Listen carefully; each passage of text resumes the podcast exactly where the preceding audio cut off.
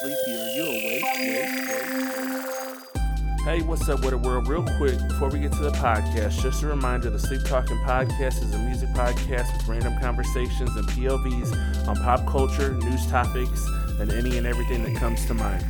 With that being said, this is not for the easily offended. So if you get offended easily, you're advised to turn off now. Otherwise, sit back and enjoy the conversation. Let's go. What's up with the world? It's your boy CBJ. You're tuning in to Sleep Talking Podcast. I'm your host, CBJ, and I have a special guest, Michelle Bernard. Uh, Want to introduce yourself? Sure. Thank you, Juan, for letting me be a part of your podcast.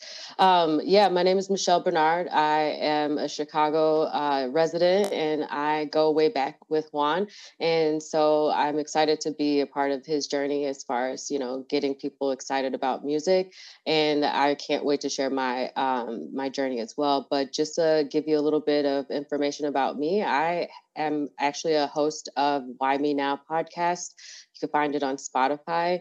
Um, and it's just about Black lives, Black people talking about Black topics that are widely not talked about but should be. So if you're interested, please check it out on Spotify. Again, that's Why Me Now. I'm your host, Michelle Bernard, on there, and I can't wait to hear your feedback. Awesome, awesome. So, for those that don't know, um, me and Michelle both went to Ritenour High School together, lived in St. Louis for at least majority of my life. Uh, pretty sure majority of Michelle lived, uh, her life was lived in St. Louis too, right? The first 26 years of my life, yes. I've been in Chicago for the past 10 years. Right, right. So, um, so we have some some, some uh, commonalities. We know some things about uh, life in St. Louis, but that's not, you know, uh, it was easy for us to connect and do this. You know, we we we talk uh, online every now and then, and uh, things like that. But you know, I I've been a fan of your your podcast since you started it. Like I've had my this podcast. I, I started it uh, about almost five years ago. oh um, wow! And and five years ago, I was plugging away every week. Um, once I moved, I slowed down a little bit during the pandemic. I kind of picked it back up every week again, and I kind of been like spot or miss. So you're actually part of my relaunch for the third time. So um, you're my first guest uh, since I, you know, for almost a year. Like last year, I was planning on doing it again. Uh, I kind of took some time off again.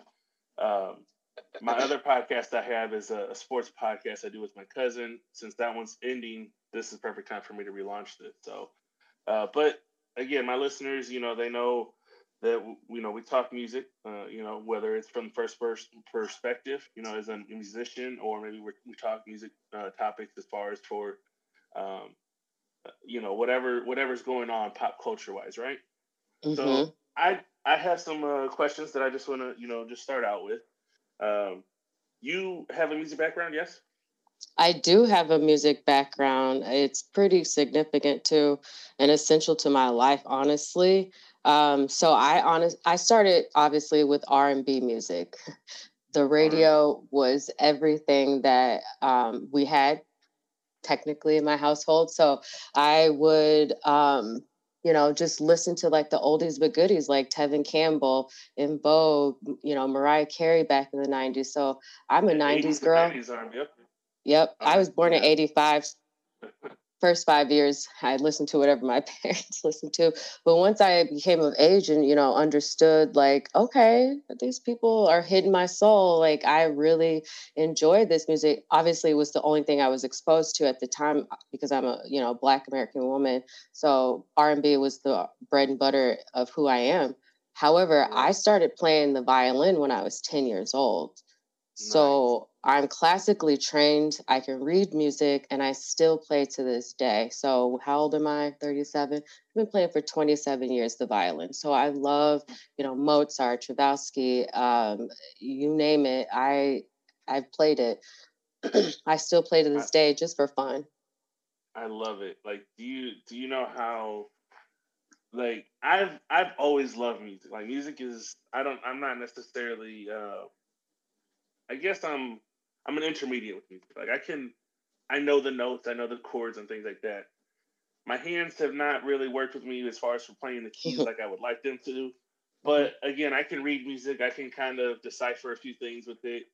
Um, it helps me with my music production. I learned uh, most of music theory while I was in college. Uh, second time that I went, but um, so you you understand inversion uh, inverse notes like first inversion, second inversion?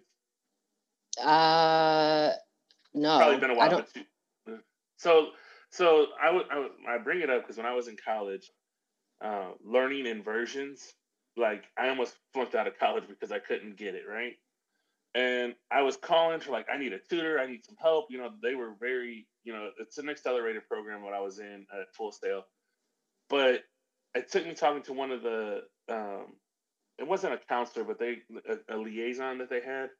They're like, well, what's the hard thing that you're getting? This I don't understand first inversion and second inversion. They're like, oh, the first inversion is like you just take the top note of a chord and put it on the bottom. And then if you're taking the second inversion, you're taking the bottom chord and the was essentially the bass chord and putting it on the top. And once they said that, like everything clicked. No longer failing this class. Like I had, it all made sense at that point. But I was so mad because like I'd taken this class at this point, like I was on my fourth go around on this class. and I was like, nobody could tell me anything. Like my teacher's like, just practice, practice, practice but explaining it to me in such a simple way made so much sense to me. So I'm always intrigued on when I hear people talk about like, oh, I, I can read music and whatever. And, uh, so is violin all you did? Like, did you ever sing? Did you, or is it just like strictly oh. playing? Oh, I have. No, no, no. So I guess I forgot to add that I also was a part of the church choir. We were a traveling church choir.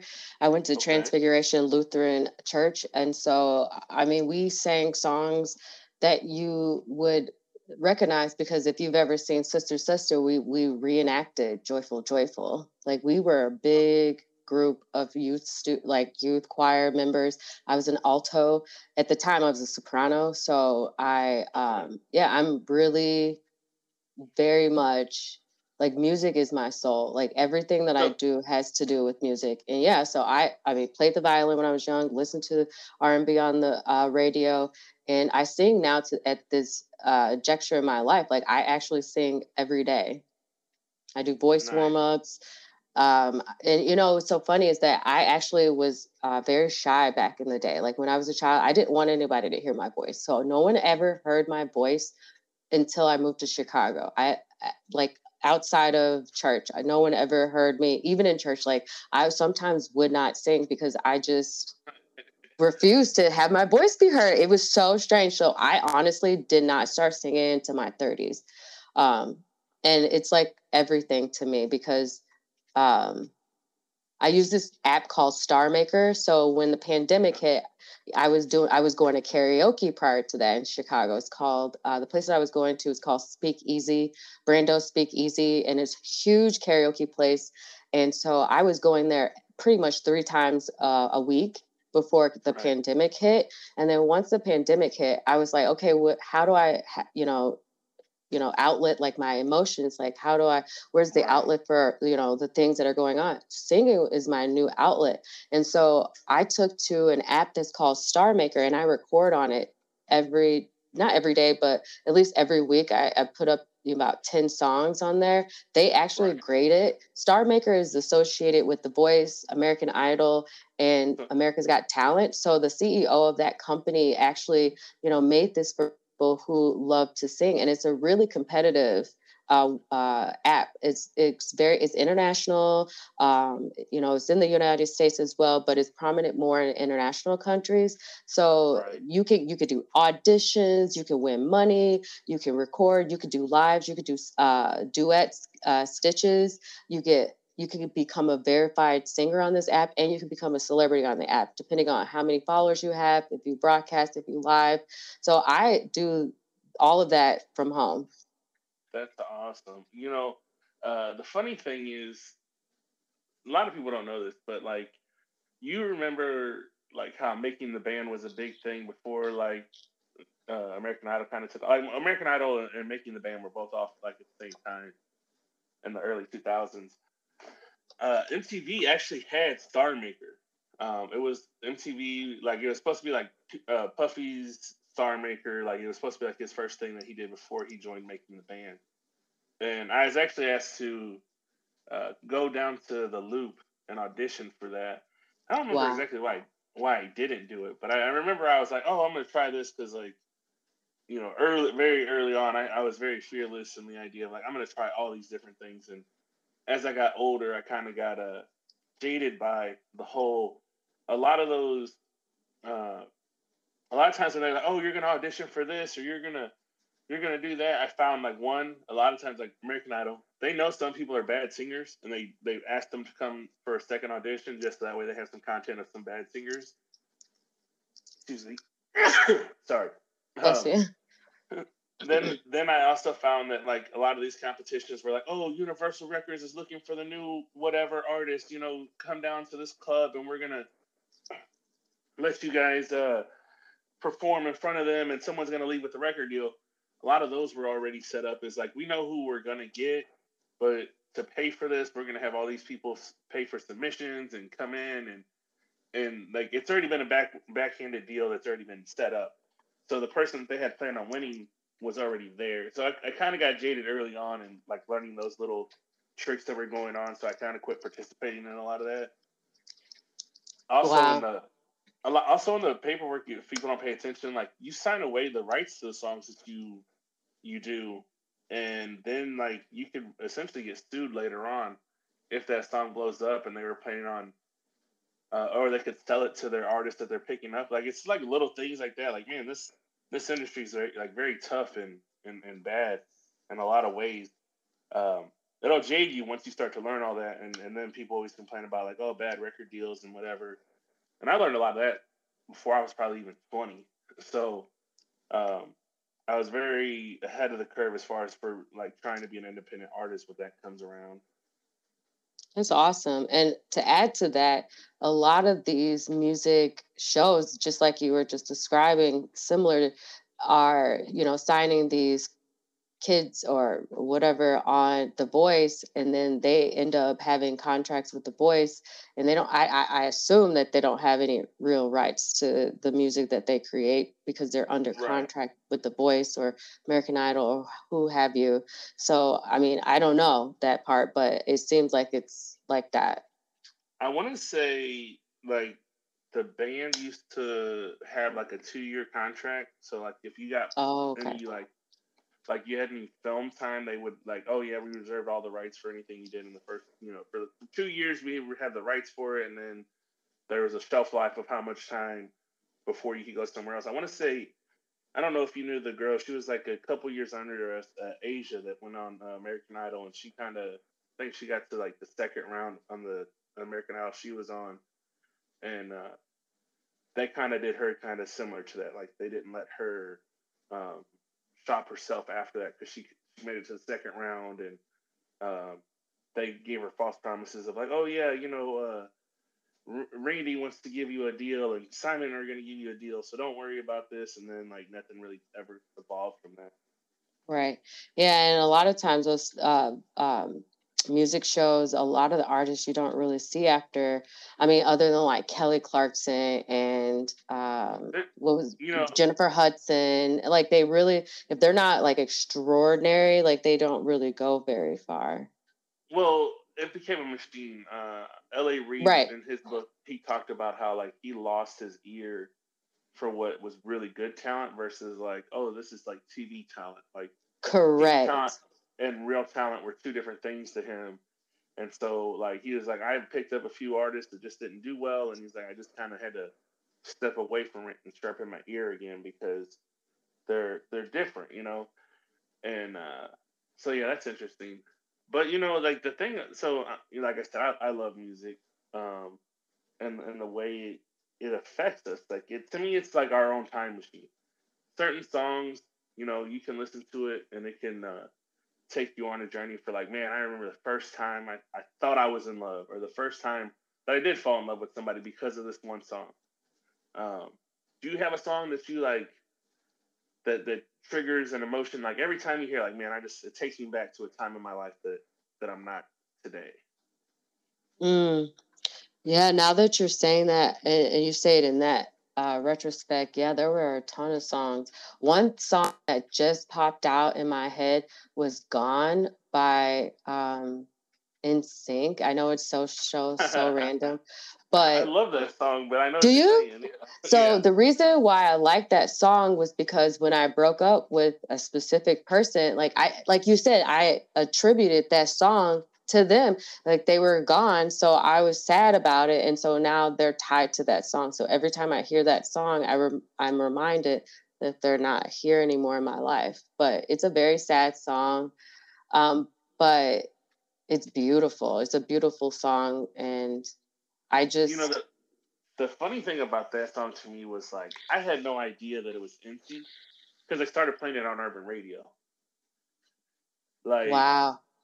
It was like, oh yeah, this is like I don't know who's this new group, and they're like that's NSYNC. I'm like, no man, this is like it's I don't know who it is. It's it's, it's a black group. I know it's a black group. Like, no, that's that's NSYNC. Like that's Justin Timberlake. Like no man, like it's got to be somebody else. Like you we're thinking of two different songs, and then it wound up being. I was like, oh wow, okay. Nope. Before that, before that, they were very pop. It was very different. Like that was kind of the the transition for for Justin Timberlake to switch into Absolutely. Yep. So I, I- agree. I- I get all that. Like I said, I uh, it's funny. So I was talking to my brother um, a while uh, a while ago, and I was saying how like I have a, a wide taste in music, um, and it's because of my upbringing. Um, when I would go garage sailing with my mom, like we would listen to oldies. So like all like '50s rock or uh, the '70s and '60s like Motown hits, like this is what I grew up listening to when we would go garage sailing as a kid. And then as I got older, uh, my older brother was like into hair metal um, type of bands, like the 80s rock bands and things like that. So I kind of like some of the, the Metallica and the, I mean, I know that was 90s grunge type stuff, but um, the Motley Crue, Kiss, things like that. Like I was kind of into that because of my oldest brother.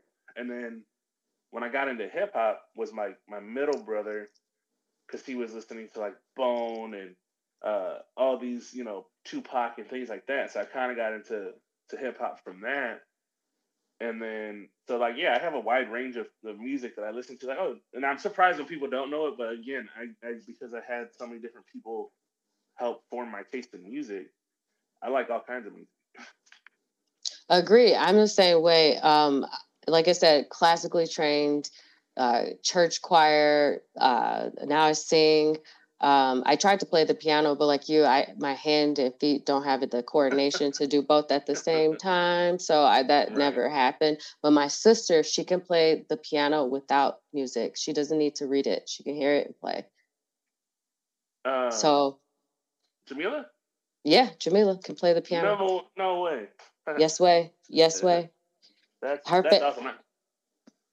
Um i wish she would have like focused on her music too but her my niece is now playing a string instrument too the bass so i'm really excited. The string instruments are like falling in the next generation in my family which i'm really really happy about. She wanted to follow in my footsteps when it comes to that so uh, it's i'm making an impact on my own family which is extraordinary because i really think that she could do really well in this this uh, music. It really helped to develop me you know? It helped me Yeah. to be able to uh, just see beyond just what I knew about music. You know what? That's a great thing. Um, because you you know obviously most people associate like uh string instruments with classical because that's where you're gonna typically hear most of it. But and then there's like proven studies, right, that talk about like oh if you listen to classical music, it stimulates your brain differently, and uh, you know things like that. So um, And and to add to your point, you're right. There are other violinists. My fa- okay, my favorite all-time artist that plays the violin. Her name is Miri M I R I mhm. space Ben B E N hyphen A R I. She is a um she's uh she's Jewish. I want to say no, she's Israeli. So she's Israeli and she's been um, integrated into the hip hop music. So she plays hip hop violin. She's a hip hop violinist. So she just plays with Kanye West. She's played with um, one of my favorite songs by her is the Symphony of Brotherhood. If you haven't heard it, it's a powerful instrumental. Um, without words, the fact that music without words is so much so powerful um, that it, it resonates. It makes your like you vibrate from the inside out when you like play the string instrument. It's really healing too. On top of it, um, but yeah, Miri Ben Ari is my favorite violinist, and I absolutely uh, would recommend her to anyone just wanting to see a different aspect of hip hop and string instrument you, fused together. I was just about to ask you if she was the hip hop uh, violinist because I remember when uh, Twista came out, like I know it was. Oh yes. and then there was that like the violinist, and I, I was thinking that was her name, but they didn't. Yeah.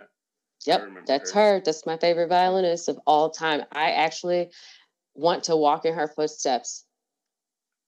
I remember um, my nephew and my, my little cousin were both learning to play like violin. And obviously, when kids are learning, it's not always the nicest. Like, it's like, oh my God, like this is, mm-hmm. this is torture for everyone around to have to listen to them like play the wrong notes or like uh, trying. They, you know, they're scared, they're timid while people are watching them, type of thing.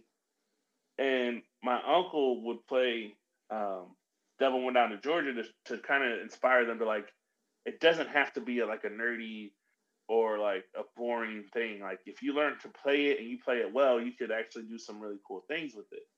And I remember that was kind of like his lesson in the music was like, uh, and uh, what's his name? Um, the something Dang, Daniels band or whatever, they had a violinist in there and like they played it like fast and it was like aggressive and it wasn't your typical like classical music type of thing.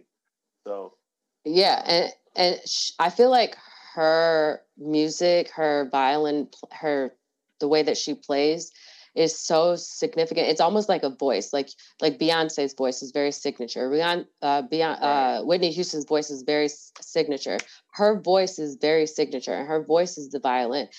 Nobody can replicate her sound. If you hear one or two notes, you know it's her because right. she has such a style to it that is it's incredible how she made the violin seem like it could be like a drum or it could be like a tam- it could be something big in a in a in a song that um, has that holds a lot of power without words. Right. A lot of people don't necessarily realize that there's a lot of classical strings that are that go into hip hop. Yeah, like, a lot, a lot. A, lot of times, like that's the the the stabs that people hear. It's the it's the contra, uh, contraring um, beat or whatever, uh, or melodies or whatever. Like they they put them in there, and not necessarily because uh, of anything other than like it's a, a, a, piece of music you can loop without having to try and cut something like in between someone's words. You know, most mm-hmm. music and rock or whatever, there's always words, but obviously when you're when you're getting classical and you're speeding it up and you're there's no words in it. So you can just kind of speed it, manipulate it, chop it up all kinds of different ways, and you can use it in your music all the time. So that's kind of cool. Mm-hmm and you can get a message without words too and i just think that that's important. One thing i want to also mention about music i feel like a lot of rap music i know this is probably going off not on a tangent but just my opinion about music like i it's like you know drinking water or the food that you put in your body like music is the same thing in consumption. You are almost like what you listen to and i feel like um you know when people listen to like rap music and it's like kill this person take this drug slap that person you know it's just kind of like it, it, it almost is a part of you like a, a development of you a product of you because like it, lots of my podcast episodes i talk about products of your environment is another one. If it kind of helps to develop who you are in a sense.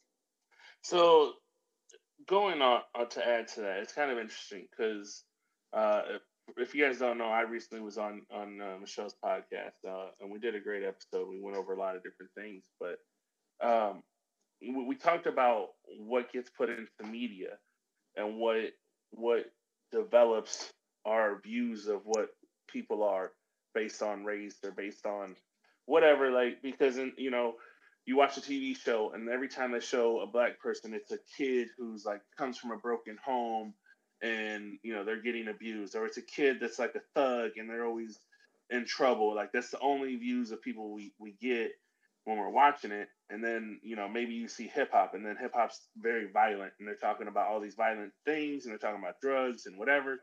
And so this is what the media puts out. And so if you don't grow up in a metropolitan where there is uh, uh different facets of people this is what you believe black people act like, or this is what you believe Mexican people act like, right? Um, but there's more to it. There's, and that's where, like, what I was saying, like, you know, your representation and what you're being seen and what you know, who we're putting out here, uh, matters in a way, and and just see those different walks of life. And unfortunately, so you were talking about the violence in hip hop, and you being in Chicago, um, it's also known in hip hop world as Chiraq because there's a lot of people out there uh, on a regular basis uh, a lot of the lyrics are very violent from there. They, they have a, a style called uh, what's that style of hip hop? They call it uh, drill music.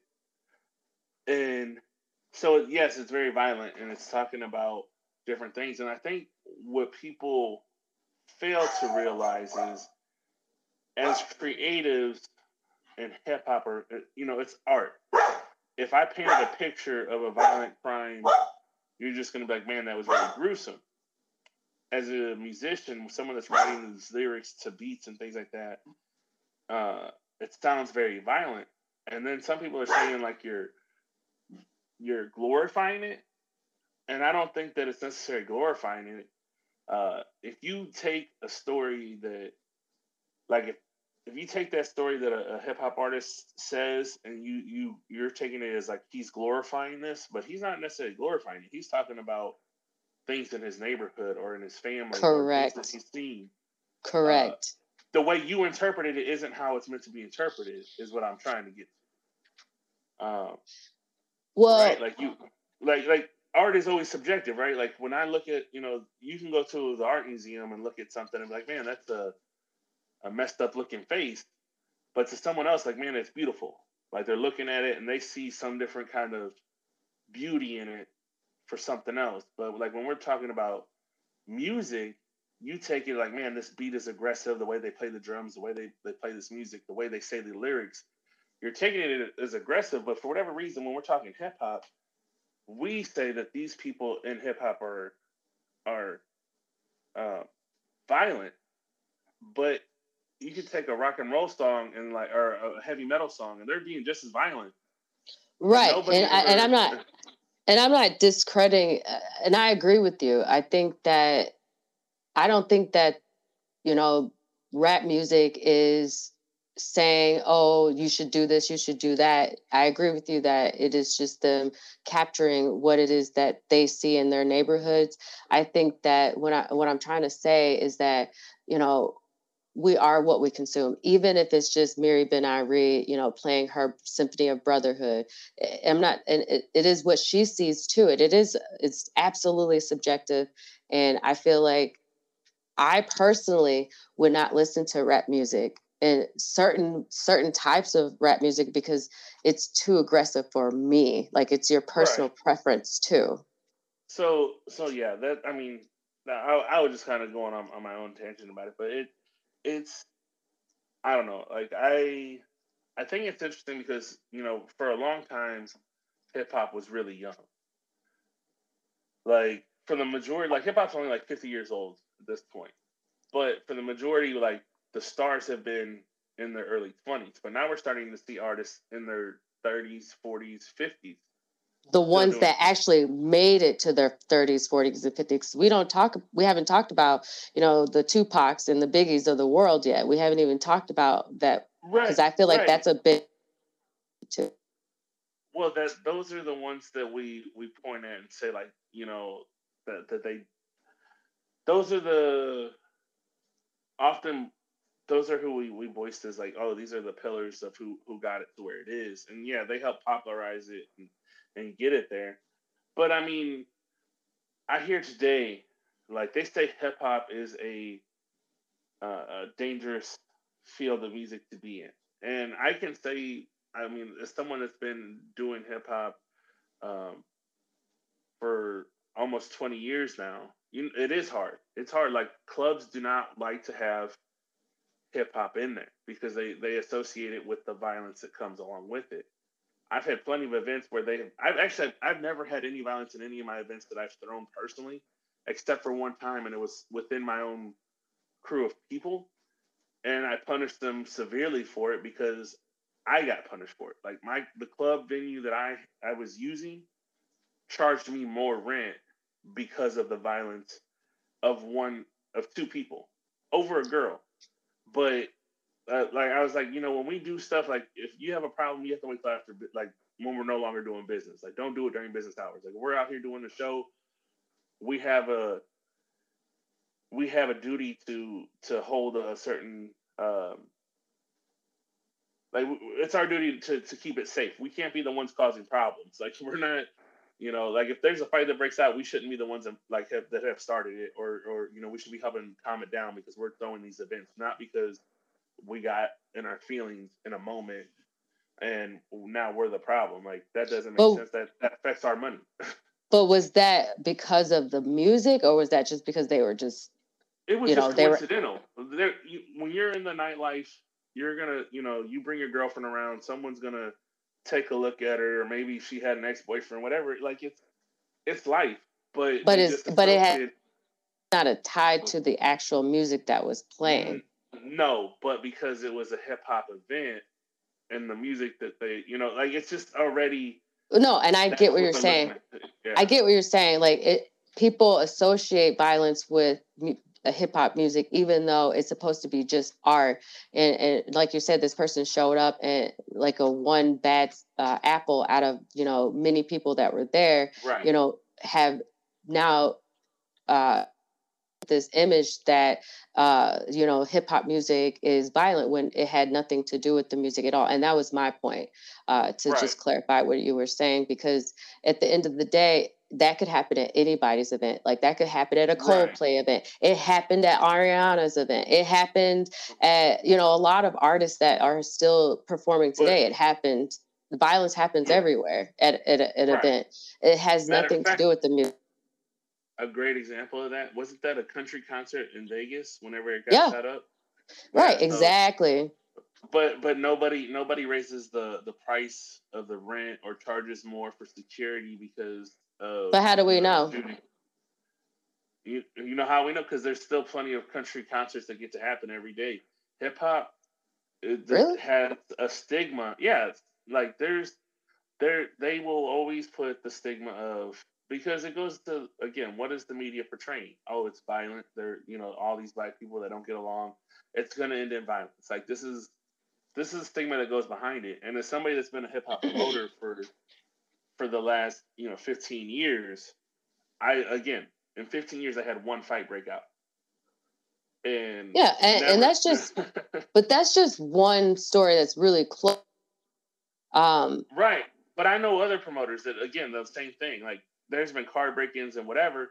But when you're in the city, car break-ins are going to happen. There's going to be things, but they had nothing to do with the show. That wasn't right. the show. And, and I feel like we're completely off tangent here because the only the, the point of my my saying, you know, that you know that's kind of what like you said people assume that hip hop music is all violence it's not my only point was that you you kind of if you say for instance they're not an artist. Say for instance they're just a general pub- public listening to the music. They don't know the intent behind the music.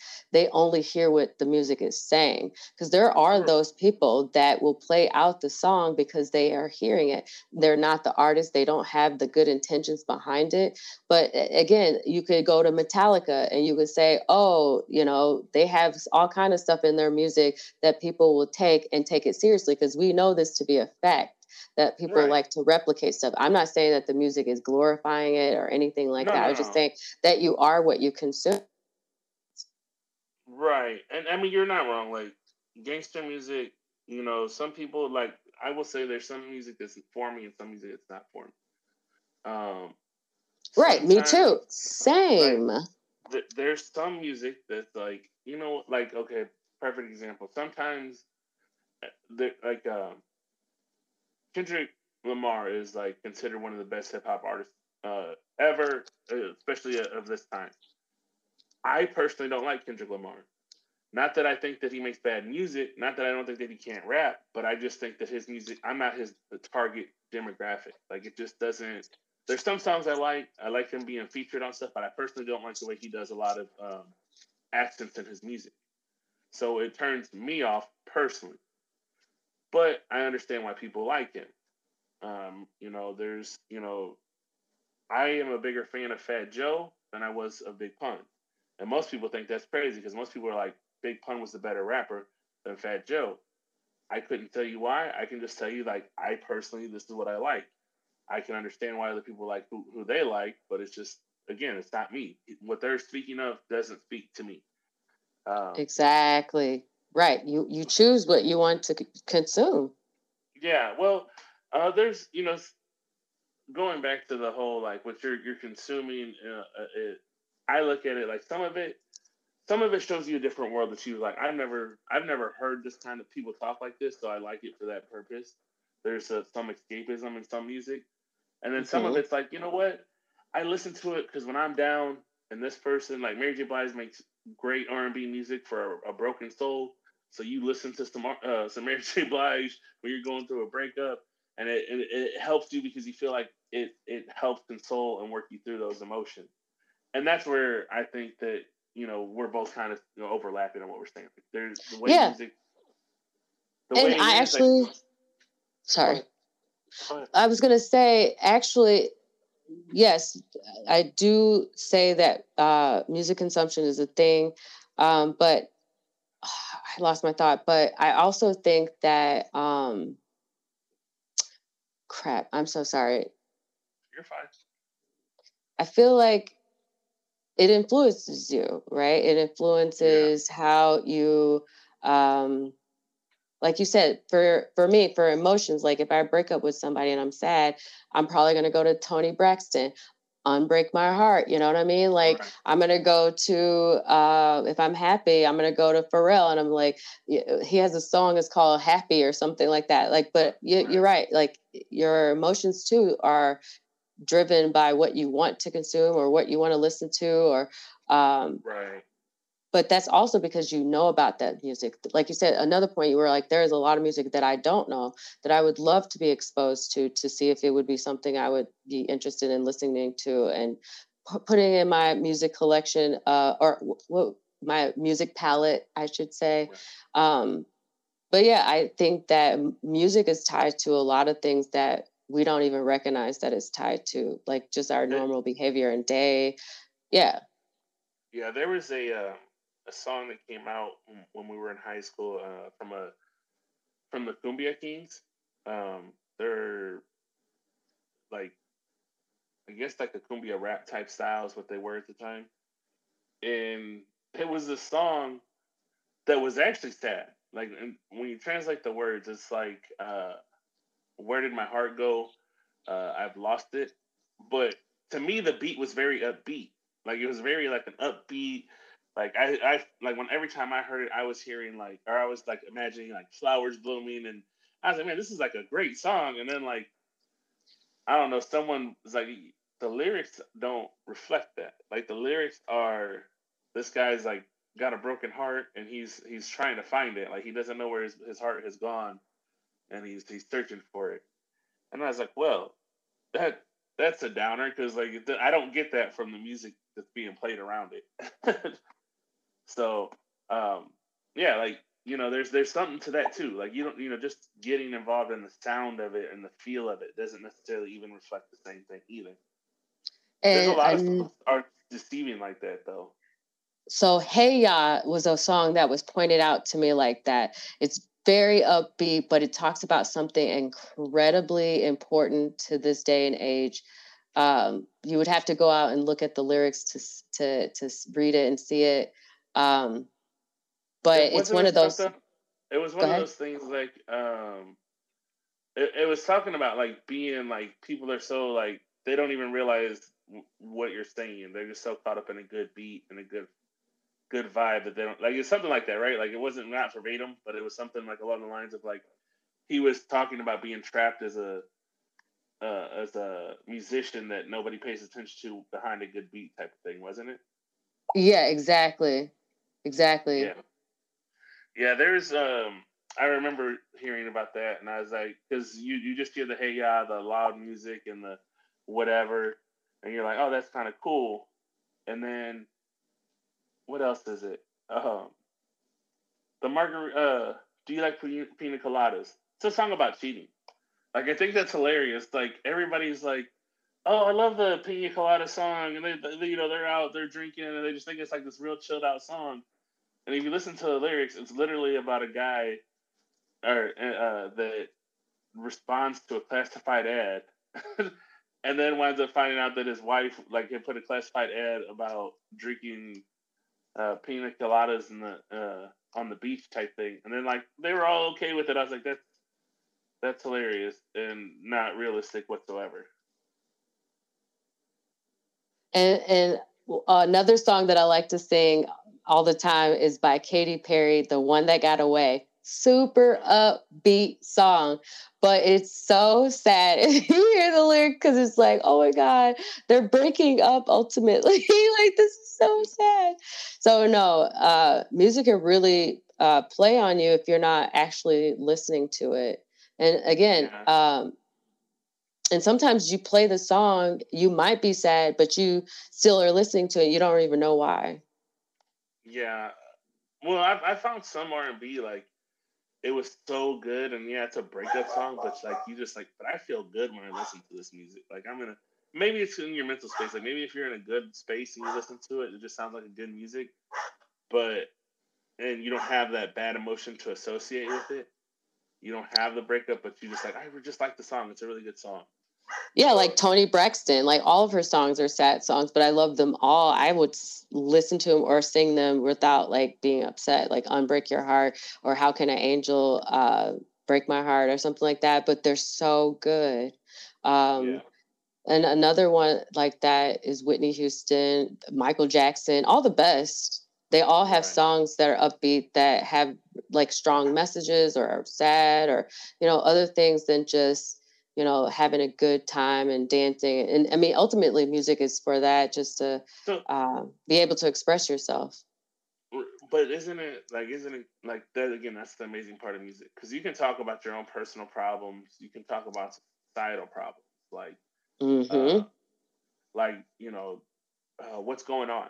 It's about the world being a crazy place and whatever. And, and Marvin Gaye did that back in the was it seventies, late eighties, something like that or late or early '80s. Um, but yeah, you know, it, it, that's what I love about music. Like I, I love the way you can associate either something amazing, you know, family events, you know, oh man, this reminds me every time we get together for Christmas, or this reminds me of every time exactly this or that. That's what makes music amazing, right? Also, like, I, I want to ask you, someone that again, you were just talking about how how we we feed off of music have you heard about in hip hop how they want to use your your lyrics against you uh, in court? What? How? So because what if it's like fictitious and made up? So that's there's two arguments. So there's one part like Jay Z uh, has gotten it to pass in New York where it's against the law to use your lyrics against you, but I think it's in Atlanta right now. There's um, I think it's Young Thug and Gunna have a big case against them. Um, they're trying to do a RICO case, which is typically a, a, lawsuit that they use for the mafia. It was created for the mafia. It was created to take down you know, uh, organized crime. But they're taking song lyrics of these guys and saying, "You have talked about real events in your lyrics, and we think you're behind them, and now we are going to put you in jail for them." Oh my God. I just found an article about uh, that Rolling Stone wrote. It says Democrats propose rap act to ban lyrics from being used. This was printed July 27th, 2022. Yeah. Recent stuff you're talking about. It says right. our judicial system disparately criminalizes black and brown lives, including black and brown creativity. That's wild. That is new yeah. to me. So I was just like, so so for me, like as someone that writes hip hop music, sometimes you just say something because it sounds cool. like my my attraction to hip hop was the oh shit fact. Was that he just say that? Like when I would listen to to some people, um, like Eminem has a lot of oh shit factor. At least back in the uh, early 2000s when he was like the first one that was kind of coming up and doing it. Um, whenever he would talk about his mom. You like you never heard nobody talk ill or violent towards their mom. And so when you heard it, you're like, oh shit, he just said that. Like I can't believe he just said that. Like that to me is what attracts me to hip hop is like when they can say something that's like deeper than just one one line or whatever. But if it's entertaining you, if that's what the purpose of it is, like he's he's just saying the shit just to maybe he has some aggression he wants to get out, but it's it's it's entertainment, right? He's saying stuff about all these different things, and then you have someone that maybe maybe you did hear the story of how someone got robbed or how someone did this or that. Why See, should I be why should I be the why should I have to go to jail as saying like, oh well you know like you're part of this organization? Like I I mean, I know people are in a bad neighborhood. like I know not you know, like I can't be accountable for what other people are saying, right? But that infringes on the the Bill of Rights, the First Amendment, the freedom of speech, the freedom of expression. So I would sue the government back. I mean, you can't tell take our rights away by being able to express ourselves. Like that makes me so mad. So the I, I forget who it was. It's a I think it's a mayor or somebody in that's a part of this case that says if you don't want your lyrics used against you, don't talk about crimes that you've done, and and and so on. Which I no. will say, I will say, as somebody who create who's been involved in whatever, that was always something like you don't want to incriminate yourself. Don't talk about anything that can get yourself in trouble. I will. I do agree with that part of it. Like if you know you're involved in a crime, don't rap about it and then think that you have no no repercussions of it because now you, you're at least giving some sort of evidence that you're admitting to doing it. Not saying that that they should be able to use it against you, but it definitely gives a starting point to like, well, they said it in this song, and now I believe that they did, and now when they actually go down the rabbit hole and, and get evidence that like, well, that was your own dumb fault. Uh, Bobby Shmurda did this, had the same thing. Like he talked about someone killing someone a week ago in his song, turned it into a huge hit, and then they wound up getting busted like six months after the song came out because it started a, a, case where they're like, huh, this guy did die like two weeks before the song came out. Like, who does he know? Like, and all these people went to jail for knowing about this and, and talking about it. And what's so upsetting, uh, there's several points that I want to make here, is that there are, I've watched episodes about other artists, Caucasian artists, white artists that have have been associated with killing someone over some some music uh and I'm not gonna name names because I'm not trying to get I'm not trying to get caught. But yeah, like they um were nothing's done. Like they didn't uh investigate them at all. And there was an actual like at things adding up to be like they murdered this person, a white woman, because they were jealous of some other woman that they wanted to replace. It is out there in the news. And another thing I want to say about this whole, um, you know, being criminalized or charged for, you know, lyrics, I guess it's the same as like you put up a picture of you with guns and on Facebook and like they can use that against you, but that's evidence that they have. Like they actually have video. This is something that was you know just lyrics like i feel like you have right. to have more evidence unfortunately. No matter i don't care what song it is you have to have the right evidence. You can't use people's music to to incriminate them. I think that is crossing the line. It is something that has been done a bunch of times throughout really? hip-hop.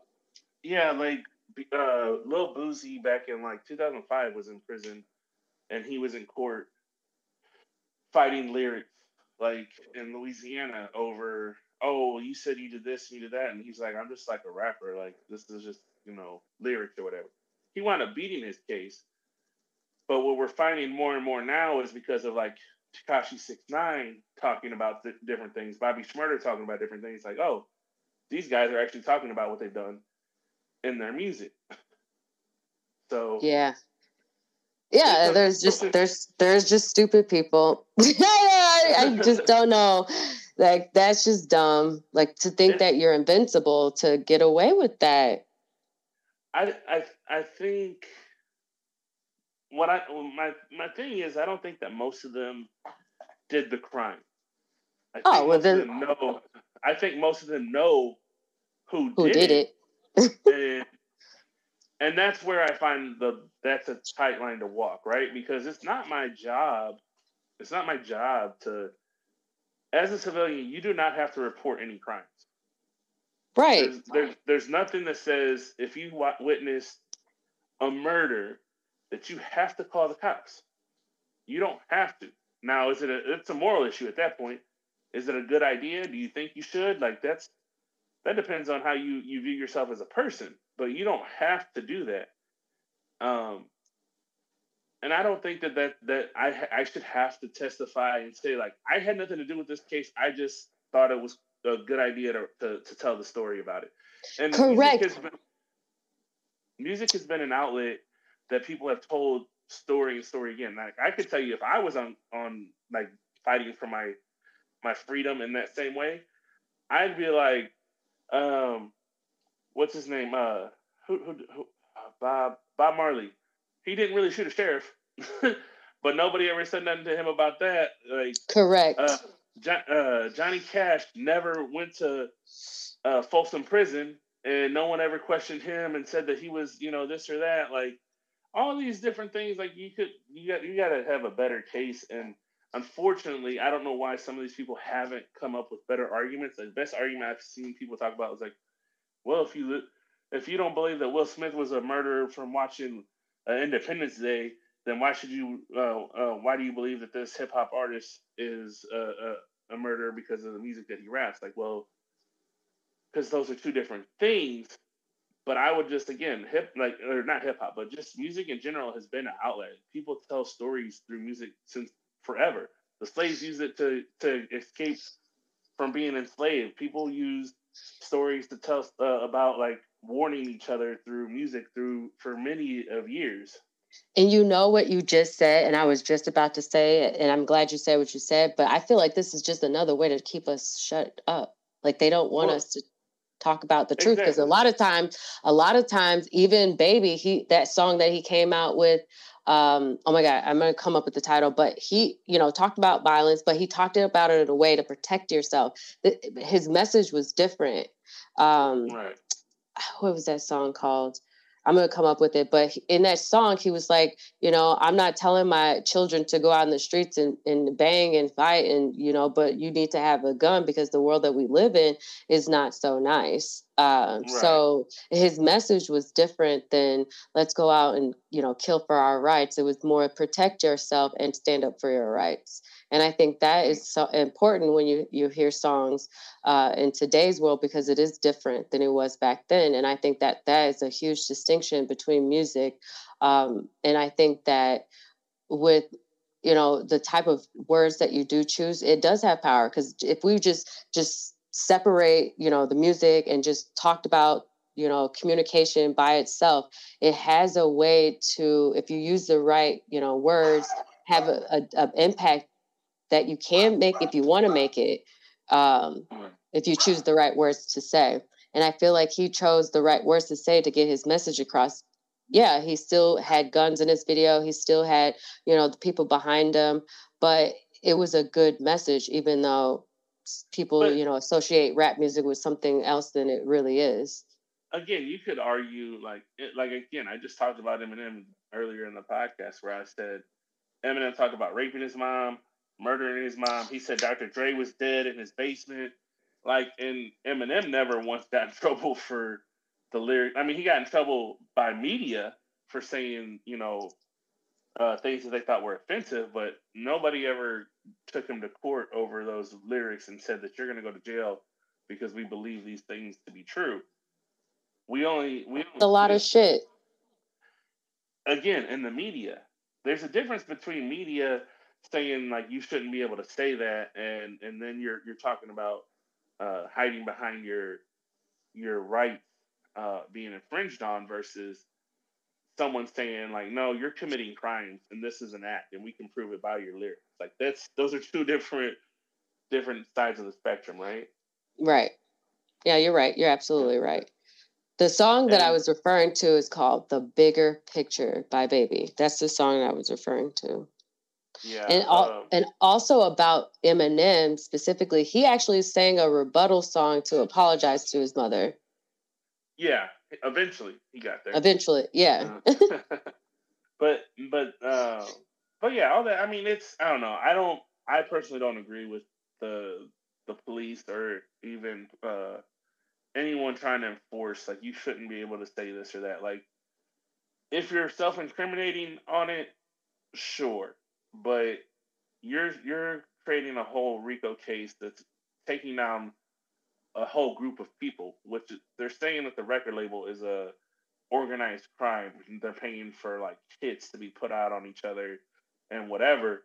And they they say it in songs, but again, that goes back to like, well, everybody knows me and him have a, a problem with each other. And then like in hip hop, we have a thing called battle rap. Like there's raps that you say that are just verbally offensive. Like we're verbally assaulting each other through these these words that we say to each other but that doesn't make them to be true. And it, you know, I said it because it sounded cool for me to say that I I smoked your your best friend in a cigarette over like these are kids. You know, on your podcast, I was saying like we're you know most of these people are kids. We're talking about we're not talking about mature adults. Like as we just said, Eminem is now fifty and he's done a song responding to himself saying like sorry to his mom for the stuff that he was saying all those years in the past. Like, give these kids time to grow and to realize, like, you know what? Saying that that wild shit when I was 20 years old isn't so hot when I'm 40 years old. Correct. And that goes back to, you know, music preferences, what you want to consume every day. Because I assume that when you're 40, the music that you're listening to and uh, playing uh, when you're in your 20s was what who you were back then and that's why they're deciding to not listen to that anymore because that's who they were and now that, that they're you know in their 40s they're listening to something that's more tailored to and it might just be the music that they were listening to in their 20s just in their 40s in a different way well keep in mind like the best example to that would be jay-z right like jay-z mm-hmm. is notoriously known for being a a drug dealer before he became a hip hop artist. Like he's yep. at least that's what he says. Uh, you know, I'm not gonna say he was or wasn't, but according to he him, said it. Yeah, he he said that he sold drugs, and so his earlier records often talked about selling drugs. Now, the last album that I heard, he's talking about uh, investments and doing all these different things to help the community out. Yep. So there's there's the growth. Like again, he's no longer in in Marcy Project, seeing the drug dealers, seeing the, the murders, seeing all those things that he was once talking about. And I don't think he was glorifying. It. I think he was just telling his neighborhoods his stories. You know, his um, weapon of choice was rap music, and yeah, yeah. Yeah, like well, we've always had those, you know, uh, people in society, the, the storytellers, the the people that did the entertainment, you know, and the people that consume it, you know, the unfortunate part is, yeah, there's some people that consumed it because they they it was again the escapism. Like I grew up in Middle America, I've never seen what a, a bando looks like. I don't know what an abandoned house and someone trapping out of it looks like, but listening to Jeezy, he tells me a whole story of what it's like. I think it's kind of cool because in Middle America, all we have is you know hunting deer or something like that, like nothing close to, to those things. But it's it's foreign to them but then there's someone that grew up in the inner city who was like, yo, I, I, I remember hearing my friend go through that same situation, or I was in that same situation myself. So you relate to it in a different way. Yep. I think that's that's the difference. And I think that's the one thing I know um, when my brother went to to court uh, this last time, and I was talking to the judge on his behalf, I had told him like, you know, I think everyone at some point has broken the law, whether it's big laws or small laws. I said the difference is is some of us got caught and were able to or weren't able to walk away from a bad situation, and some of us um, were weren't caught and we were able to to walk away from it and or were able to reflect years later, like man, that was stupid. I could have mm. gone to jail for a long time for this, or I could have hurt somebody severely by doing these actions. Thank God nothing happened at that time, right? But right. some people aren't in those same situations and they don't get that same grace and and uh, I don't know it's and, I, and I agree with you like I feel like uh, one thing that you said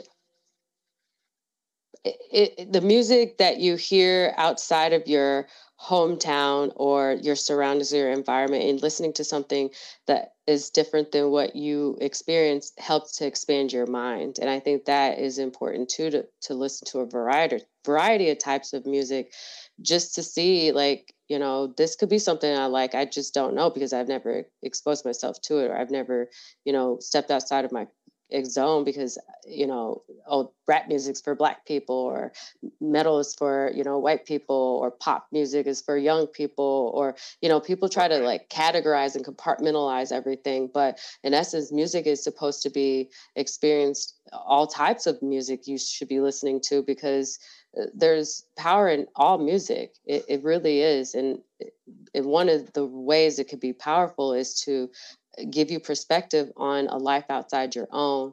Um, and, and, I think that's important. Right. I think um, one thing I've seen on TikTok, I don't know if you've seen this, but the, there's someone that did a, a video where they're saying like the songs that you sing, you're manifesting. So I think to some degree, mm-hmm. like what you were saying was like if you're listening to all this gangster rap and you're talking about all these these horrible things. Like in some ways, yeah, I wonder how much of that is true. I know some people made a joke of it because they were like, "There's a whole lot of money," and like they're looking in their purse and there was nothing that was showing up. And I was like, it's funny, but at the same time, I think there is some truth to it. Like if you're always listening, if all you matter of fact, let me let me take it back. When I worked in the mall, um, this one guy told me he he liked to wear a lot of white. And he said the reason why he started wearing a lot of white was because his mom told him, son, you wear a lot of black and you're inviting a lot of negative energy by wearing black. He's like, my favorite color was to wear always black clothes, black shirts, whatever. But she, she was like, son, you, you should want to live. Don't don't rush to death. And so he started wearing a lot of white because he felt like it put him in a more godly presence to be uh, to do that. You know, making sure his clothes were clean, making sure that they were all white all the time, things like that. And I think, and similarly in music, if you're consuming nothing but negative music, things that make you feel angry or whatever, because I've heard people say, "Oh, I used to listen to all these gangster ass songs, and it made me want to sell dope, and it made me want to do that." And I think those are those are anomalies in themselves because I don't. I don't I think it's an anomaly. I honestly, really, by which I have experienced, I do not think it's an anal anal anom what you said. I just yes, I just feel like it. We just don't see it that way because we don't. We aren't that way. I will. I yeah, maybe. I don't know. I just. I don't think it's. Maybe it's because of I just had a, a better understanding, and maybe my mom did a great job of explaining to me about the difference between reality and and fiction. Because I remember, I remember watching like horror movies or watching uh, like kung fu movies or whatever, and my mom would be like, you know, those are that's fiction. Like that's not real. You can't you can't walk up to people and do that type of stuff. Like this is not that's not but, real. But how and, many people had mothers like yours? And that's what I'm saying. Maybe maybe because I always had that, and I just again we had on your podcast. I said you know, some things I just thought this was normal. Like I thought everyone had this. Like I thought everyone learned these type of things. Yep. Maybe maybe I was the the exception. Maybe I was the one person that learned it and everyone else didn't. Correct. So... Correct. Because not everybody can have the uh, a, a a place where they have somebody that's protecting them from which they know could affect you. Just like a video game. If you play video violent video games all the time, like they have science behind it that says that it could potentially make you more violent. Um just yeah. like when you're you're at a household where your parents are beating you, more or less like in their future, you know, beating up on your children or something. Yeah. It, it, it the product of your environment, it, it all matters in how it makes you who you are today. And uh, music. Know, yeah, go ahead. And I was just going to end it with, you know, music can have the same impact.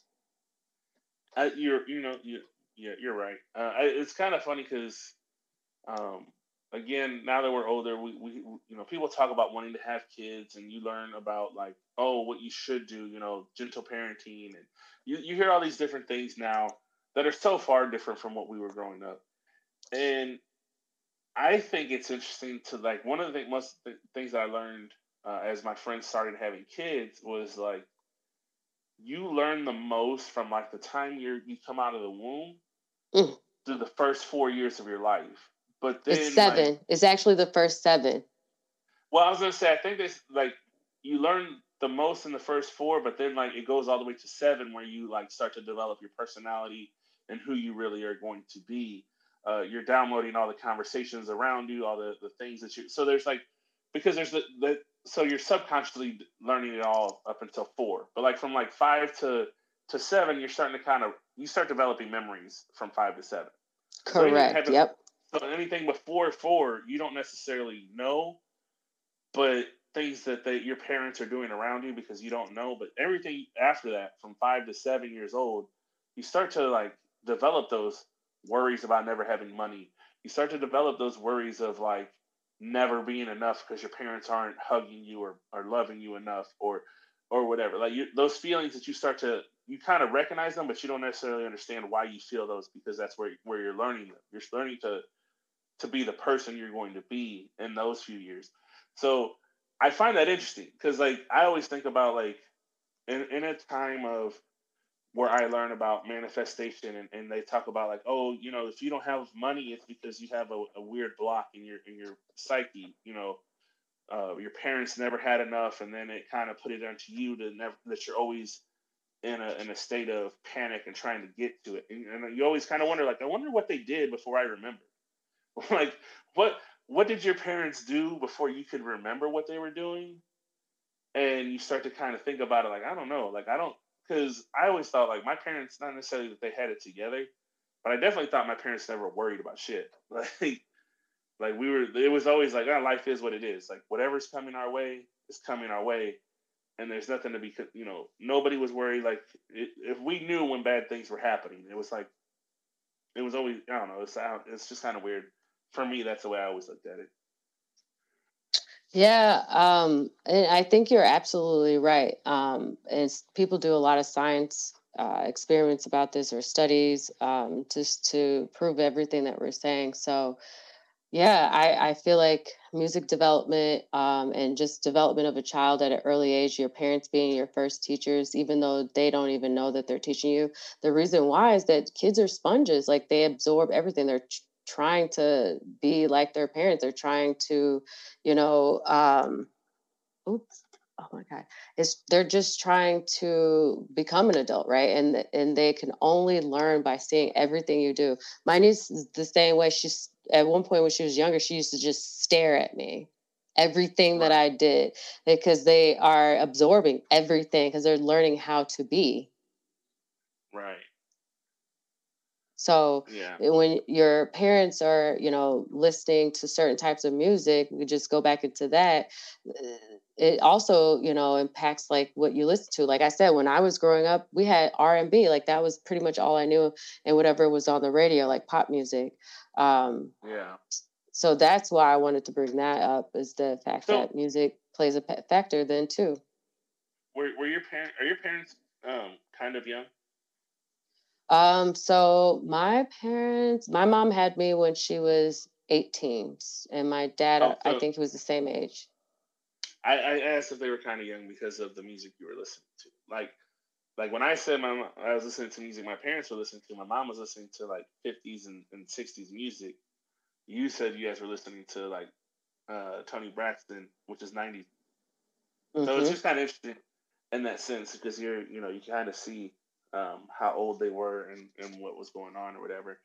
But um, yeah, that's I, I don't know. It, it's interesting on how it all all plays effect on it. Um because um, I think I've heard um, in the womb, if you play like classical music, like it helps mm. again stimulate the brain cells and yep, uh, it'll help the kid to, to adjust and grow smarter and everything like that. So it's kind of interesting on how music does play such a big part that we don't even think about it. Like there's music played in movies and TV shows to kind of help transitions and things like that. Like Mm-hmm. Music plays a big part in everything that we do. I mean, I don't think people realize. And so one of the questions, and I'm, I think we're there now. So some of the people that impacted me, the people that I wish I could go and see in concert, that really helped me to grow to be who I am, see social, you know, uh, issues that were happening around us that my mom and dad weren't teaching me, but I was learning from to, from music. For instance, Michael Jackson. Um, uh-huh. One of the one of the biggest songs to me that I still like it holds so much power and so much like it's essential to my like life is that song that he did called um, "The Man in the Mirror," and the reason Dude, why. It's a sweet song. Like the melody when you hear it is like man, it's just it's soothing, right?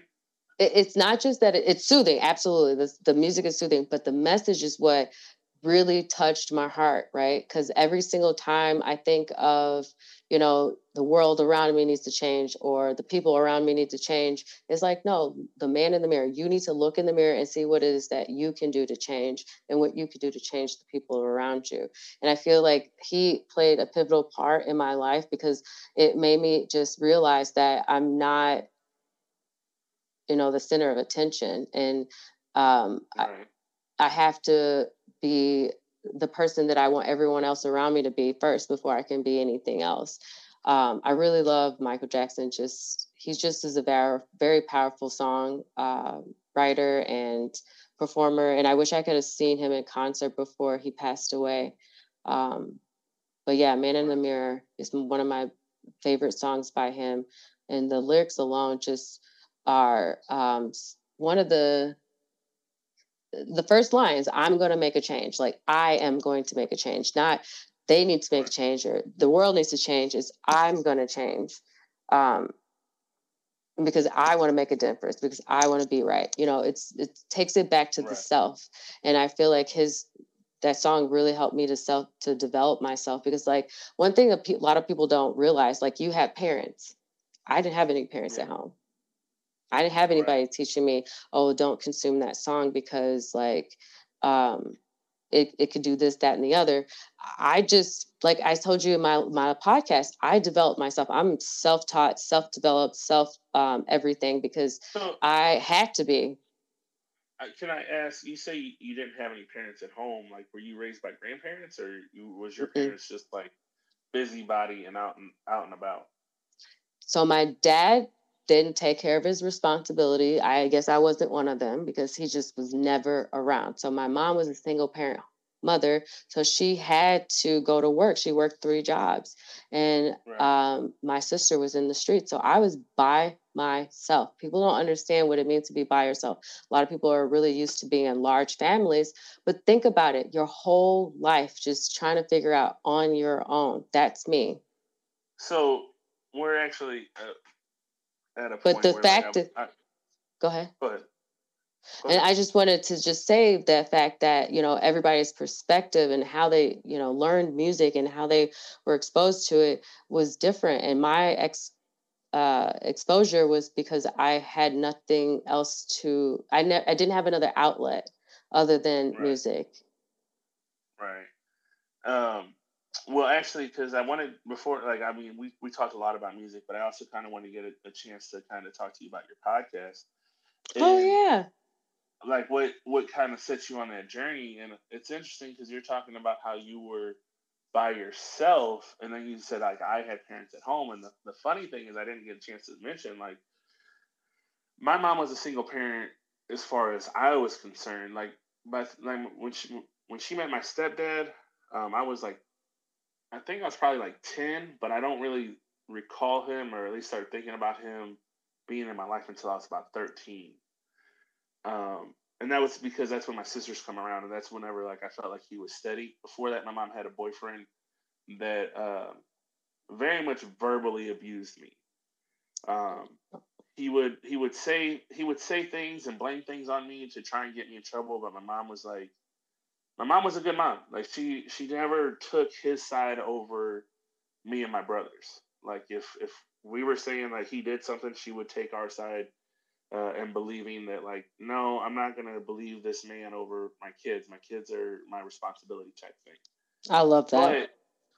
but in that same idea, as a as a young man, I'm also sitting here like I don't want my mom to be unhappy. So like a lot of that abuse, I never said anything to her about it. Oh wow. So like for like it wasn't until they broke up, and then she asked me like, why didn't you ever say anything? Like, well, you know, I didn't want I didn't want you to to be like I didn't want them to fight because like I, my earliest memories are, are of my mom and my dad fighting. Like my very first memories are them like arguing and being underneath the underneath the table while they were arguing. Um, but so I never I like I I never really liked arguing. Like I never been someone to like even now like me and my wife we get into when we get to disagreements like I usually just shut down. Like I we'll we'll talk when we're not arguing. Like I'm not gonna shout or get angry.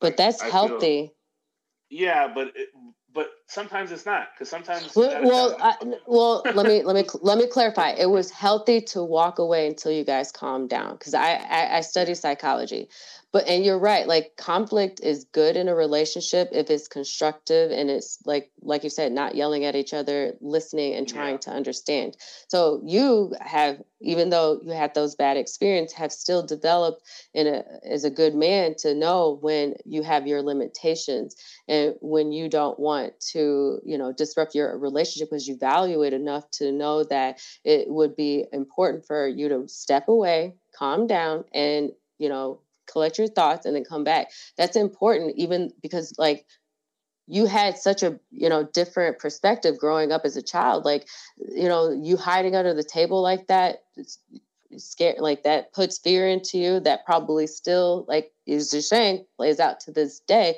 because you don't want what happened to your mom to continue to perpetuate how your adult life plays out. And i think that's really um, admirable of you to even even if it's subconsciously know how to do that that's really important because you could have did the opposite and and did exactly what your dad did right. step but you didn't. And i think that is um, something that you need to reflect on it and be proud of yourself for. Yeah i mean it's, it's a conscious thing that, like it's, it's a thing that i know about but but all that to say like um, so my mom, I, I, had a great mom in the sense that she was aware. She she knew how to. This.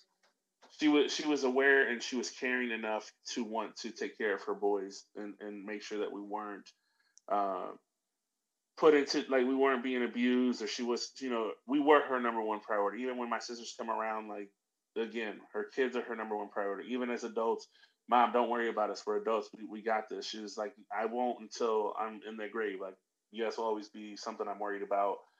Always. Like and I'm blessed in that sense.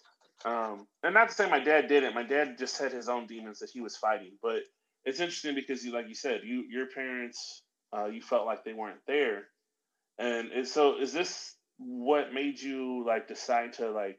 I know you said like I don't want this for myself, so you you joined all these different committees and and learned mm-hmm. all these different things. But at this point in your life, is this what makes you like? Is this what drives the Why Me podcast? Is this what makes you like? Are you hoping to change other people's like upbringing or you know what I mean? That's a great question. And the reason why I did the Why Me podcast is because, you know, it's one a lot of people i have conversations with like this all the time and every time we're like in the middle of conversations they're always like oh we should record this we should record this we should get this out to other people and i was just at a point where you're like yes you're right black people need to have a place where they can um, you know express themselves in a way that they haven't been able to before and so for me everything that i do is because I want this, right? I want this. And I, I know that there's other people that can benefit from this. I wanted to finally tell my story. I wanted to finally open up and say, hey, this is who I am. And, and then also just like start to get us out of this bondage, you know, get us out of this mental like infer like this mental prison that we're in as a, a, community and like i like i have talked to you on my last podcast i never was um i was never welcomed or you know into the black community like i told you jokingly i was like i never got my black card or whatever and i and, and i just it's like i understand the black community and why they do this is because they I, honestly, like it's really complicated as to why I'm doing it because I just I want to give back. I know that there's a lot of people that need help. I know that I can help. But the only way I can help is by sharing my story and to get it out there to the right audience. And like, I really want to help elevate the Black community out of the the stigmatisms that people put around us the stories that people that are fictional around us i want to just shed light on the truth i want to just say hey you're not what the TV says, you're not what your environment says, you're not, you know, your limiting beliefs. You can think beyond that. You can have more beyond that. And I'm changing people's lives around me. And that's why I started doing it because I was like, I have a lot of power, right, to make a big change in our community. And I want to, because one, I've never given back in this way.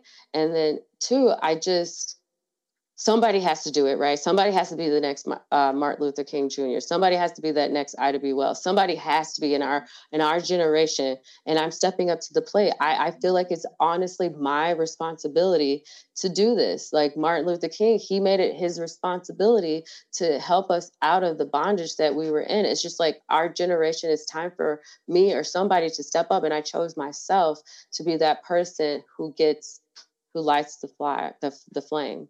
And i feel like once i get the right and honestly the podcast is going really well. Like i have had we're in five different countries. We've had over 130 uh, listeners. I have uh, 11 followers that are on spotify.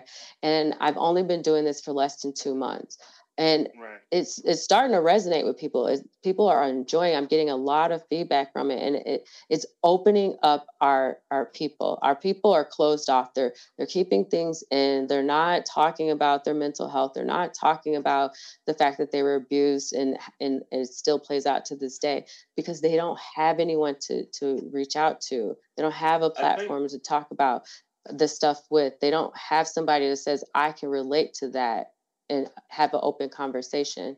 I just think that the Black community specifically, and anybody who's around that community, who's integrated in that community, could benefit in just understanding that they're not alone.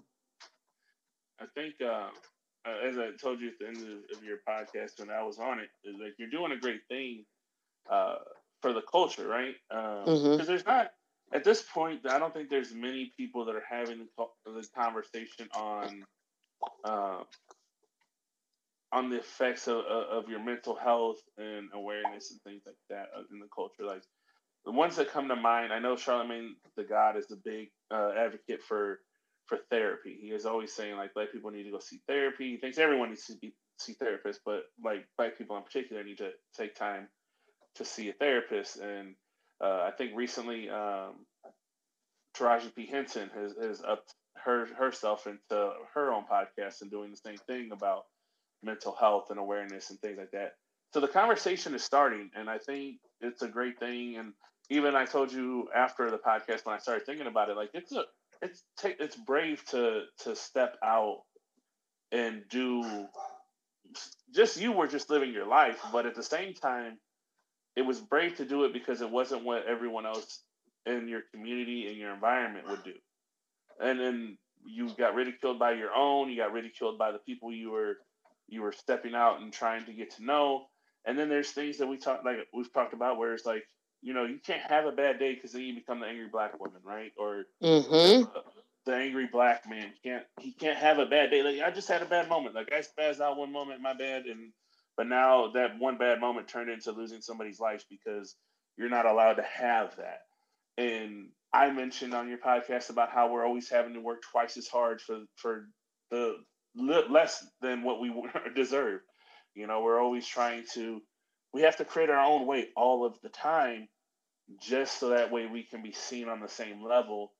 And so long as we're we're complacent and we're not actually fighting the fight, you know, we're not having these conversations. As long as we're just willing to say like, okay, this is what has always been, and, and we do that, we'll always just be the background to America or the world because we allow it, accepting it to be what it is. But when correct, willing to, willing to fight or willing to have the conversation or educate everyone else around them, and you don't have to educate them in a, an aggressive way. You're you're in a way you're you're gently allowing people to tell their side. And if you choose correct. to listen, if you choose to listen to your podcast and you can hear someone tell their story of like I have multiple personalities or I've been uh, racially profiled or I I yes I did some bad things because this is what I thought I was supposed to do because this is what everyone else did. Like you're seeing it from people's own you know their own words are, are being what's telling this. We're not just hearing it. We're not just seeing it because it's hearsay. Like no like i've i've told my story. I'm telling my story. Like like i've i've said on my podcast plenty times like i grew up to be a gangster but i also grew up to be a gangster because that's what i believe what a man is like if a man does what they have to do like it's not a matter of what's legal or not legal or what's cool or not cool it's like a man is a man of his word they provide, they protect their family, and, and that's that's it. There's nothing more to it other than that. I would say the same thing about a gangster. Like, yeah, sometimes what they do is uh, morally questionable, but they're providing for their family, being a man of their word, doing what they need to. Mo. So, um, yeah, I think uh, I was just curious, like, what what set you on that path? And I think you you've said it plenty of times where you were trying to change what was already there and in the same way, like I, I said, I had to, I had to do the same thing. Like I, I changed uh, my perspective. I changed my views. I, I had to do a lot on my side, and it, sometimes it's it's scary to think like, man, I was a whole other person, a whole like it's a whole other life compared to who I was, who I am today. Yeah, and, and honestly, the simplest form of what I'm trying to do, what and I really I realized exactly what it is that ignited this. There were two documents, two documents that ignited me to want to do this podcast like this year right now. It was the Willie Lynch letter. I, am still mad about it. The fact that this letter has perpetuated, you know, uh, us to be products of our environment in the sense that you know we feel inferior to white people. We feel like we have to stay in a box like you had mentioned on our podcast about the flea in the box and and it being limited to just that which is around us and not being able to reach for the stars like we can because that is our birthright. And then the fact that um, this letter is being is still playing out and impacting us every single day to this day 300 later 300 years later. And then the second reason why i decided to do it was because i read um, i watched a youtube video. This black uh, doctor he was also a teacher he and a lawyer he, he was all three and he was talking to me uh, about the um, the nine dna series that african americans have in our dna that sets us apart intellectually um, from everyone else. Anybody that has like dark melanin skin, we have nine DNA series. And that article was really the biggest catalyst because it was a copyrighted document, scientific document that they will not publish because they don't want us to know how important our DNA is to this world. Um, this document was copyrighted and it was only studied by geneticists that were not African American. So they know this about African Americans that we have uh, D- nine DNA series. And what that means is that we have a, a, a lot more variety in our DNA to be um, it, it, measures how intelligent we could be um, and it, it, shows that the nine dna series is that we can be we are the most intelligent species on the planet. And i and at that part when i read that and i i watched this three hour youtube video twice and i was like are you serious? I was like no. I need to tell everybody about these two documents because this is what's going to help us to like become aware that we are being lied to. Have you um have you looked into Dr. Sebi yet? Dr. Yet. How do you spell his last name? Sebi. Um he's not he wasn't a real it's S A B I, I believe is how he spells it. But he, he wasn't technically a real doctor, but he's he fought. He's a he's a Honduran herbalist. Yes, he he he fought. He he won a case against the U.S. government because he he made claims that his that he could cure all diseases, and he had uh, documents that prove that he was able to heal like AIDS and cancer through his his uh, his method. And I believe the way he won it, he was like, "Give me twenty of your sickest uh, patients, and I will heal them." And essentially, I think two of them died because they were just like old. Like it wasn't a matter of yeah they couldn't, they couldn't have, have, have, healed. It was just like they were already dying because they were old. It had nothing to do with their health as much as it, or not as much with their health as it was that their age was just coming to an end. And then everyone else was healed by them changing their diet. And like it's an herbal diet. It's only, you know, fruits, vegetables, things that are naturally not even not even like GMOs. Like that's the thing. It's like a very strict non-GMO diet, an alkaline diet. And uh there's a lot of belief that he was uh, killed because of his teachings. Like he was teaching. Oh, I believe it. They don't want and, them. But but yeah, so there's a lot of people that that go on the Dr. Sebi diet. They believe it. There's huge case studies behind it. Uh, Nick Cannon's supposed to be doing a documentary behind it. Um, there's even theories that that's why Nipsey Hussle was killed because he was going to do the documentary. Wow. You know what's so, so crazy? I'm not surprised because they always kill people off that are telling the truth. And if anybody killed them off, it was the pharmaceuticals come and the government together because they want to be able to push these pills. If they don't push the pills, they don't make money. They don't make profit. They don't make revenue, and they don't keep us in a cycle of taking these prescription drugs all the time. So Dr. Sebi trying to tell us, "Oh, just eat fruits and vegetables, you'll be fine." They're like, "No, don't do that. Don't do that. Don't do that. Then we won't have any jobs." yeah, yeah. So I think there's a, to some degree, I think that it's it's not it's fine if you do it. The problem is that we don't want you telling everyone else to do it, and I think that's correct. Where, where, yep. where that comes into it. Yep, uh, exactly. Uh, but yeah, so Dr. Sebi is somebody I would tell you to maybe look a little bit into and kind of see into his uh, his lifestyle and because he's one of those people that I think would just intrigue you as far as for like the because his thing was like I think even uh, Dick Gregory was on the same thing was like we're not eating the same things that we're supposed to be eating. We're eating all these unhealthy things. We're eating fried chicken. We're eating all these different things that are not natural to the body. Cereal, cereal. so we're literally eating the box, cardboard box. right. So he's he. uh So yeah, I would I would look into it. I will. Uh, just as something to if, if you run out of things to look into because I know there's a plethora of things like once you start looking down these rabbit holes, but. Mm-hmm.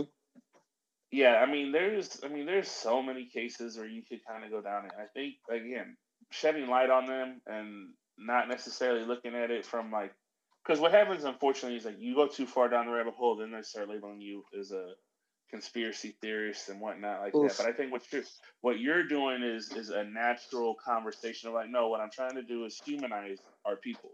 Correct. Yes we are human. Correct. Yes you said it best. I agree with you. I do. Because because like a lot of people don't realize like you know it wasn't it wasn't Martin Luther King doing the marches or telling his speeches. It wasn't even uh, Malcolm X doing his marches and his speeches that really kind of shed the light on how bad it was. It was actually the media covering them and then seeing how they were getting dogs released on them and how they were getting sprayed with with the hoses that made all of white America start realizing like that doesn't seem right. Like these people are just like walking down the street. Like seeing them getting brutalized. Unfortunately, we have to see the ugly part of it for people to start to realize, like, huh, maybe, like, once the mirror shows you what you're what you're doing, and you can't hide behind anything because now you're actually seeing what is going on. I think that's the unfortunate part. I think that's where a lot of the hostility in the world comes from, right? Like, you you don't want to admit, like, that you're the uh-huh. problem. And yeah. that is why The Man in the Mirror by Michael Jackson was important to me because just like you were you're saying, these people are looking at external things to be the reason why that they're upset, angry, this, that, and the other. But in reality, you have to look at yourself and look in the mirror, yeah. like you just said, and be like, okay, maybe I'm not exactly. It's easier to blame everybody else. You're the you you know you the cop wasn't doing anything wrong. You were the one that was wrong. You didn't comply. You were the you're the problem. You you shouldn't have been there. You're in the wrong place. Like it wasn't, you know, you should have been at home. You should, you know, it's always something. Always always somebody else. Always, you know, you you know, everybody else but me. Like and I always kind of wonder like at what point are we going to take our uh responsibility for our own actions? Like Correct. And I, that is now. Yeah, I, I am one of those people that I've always been like. I, my mom will tell you like I never been one to really lie. Like if I was in trouble and and I knew I was in trouble, I pretty much like yeah I, I did this or I did that.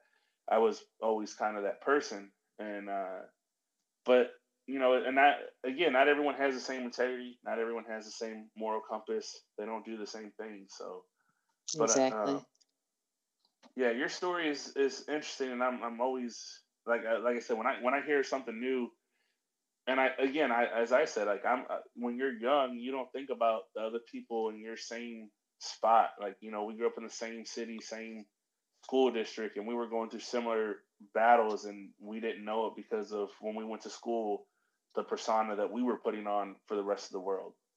The Correct. Things we, the things that we didn't want to admit to, you know, whether we didn't want to admit to ourselves or to other people, you know, you said your mom worked uh, three jobs. My mom was working, you know, two two jobs and coming home and and cooking and cleaning and providing for us and doing things, you know, trying to help a 15 year old son have his first kid and, and show him what it's like to be a man. And like, there's so many different things that, that go on behind those walls and, and how we cope is, is, is really different. And those world, again, like we said, you're afraid to speak on those situations if, you know, you don't, for judgment. Like I don't.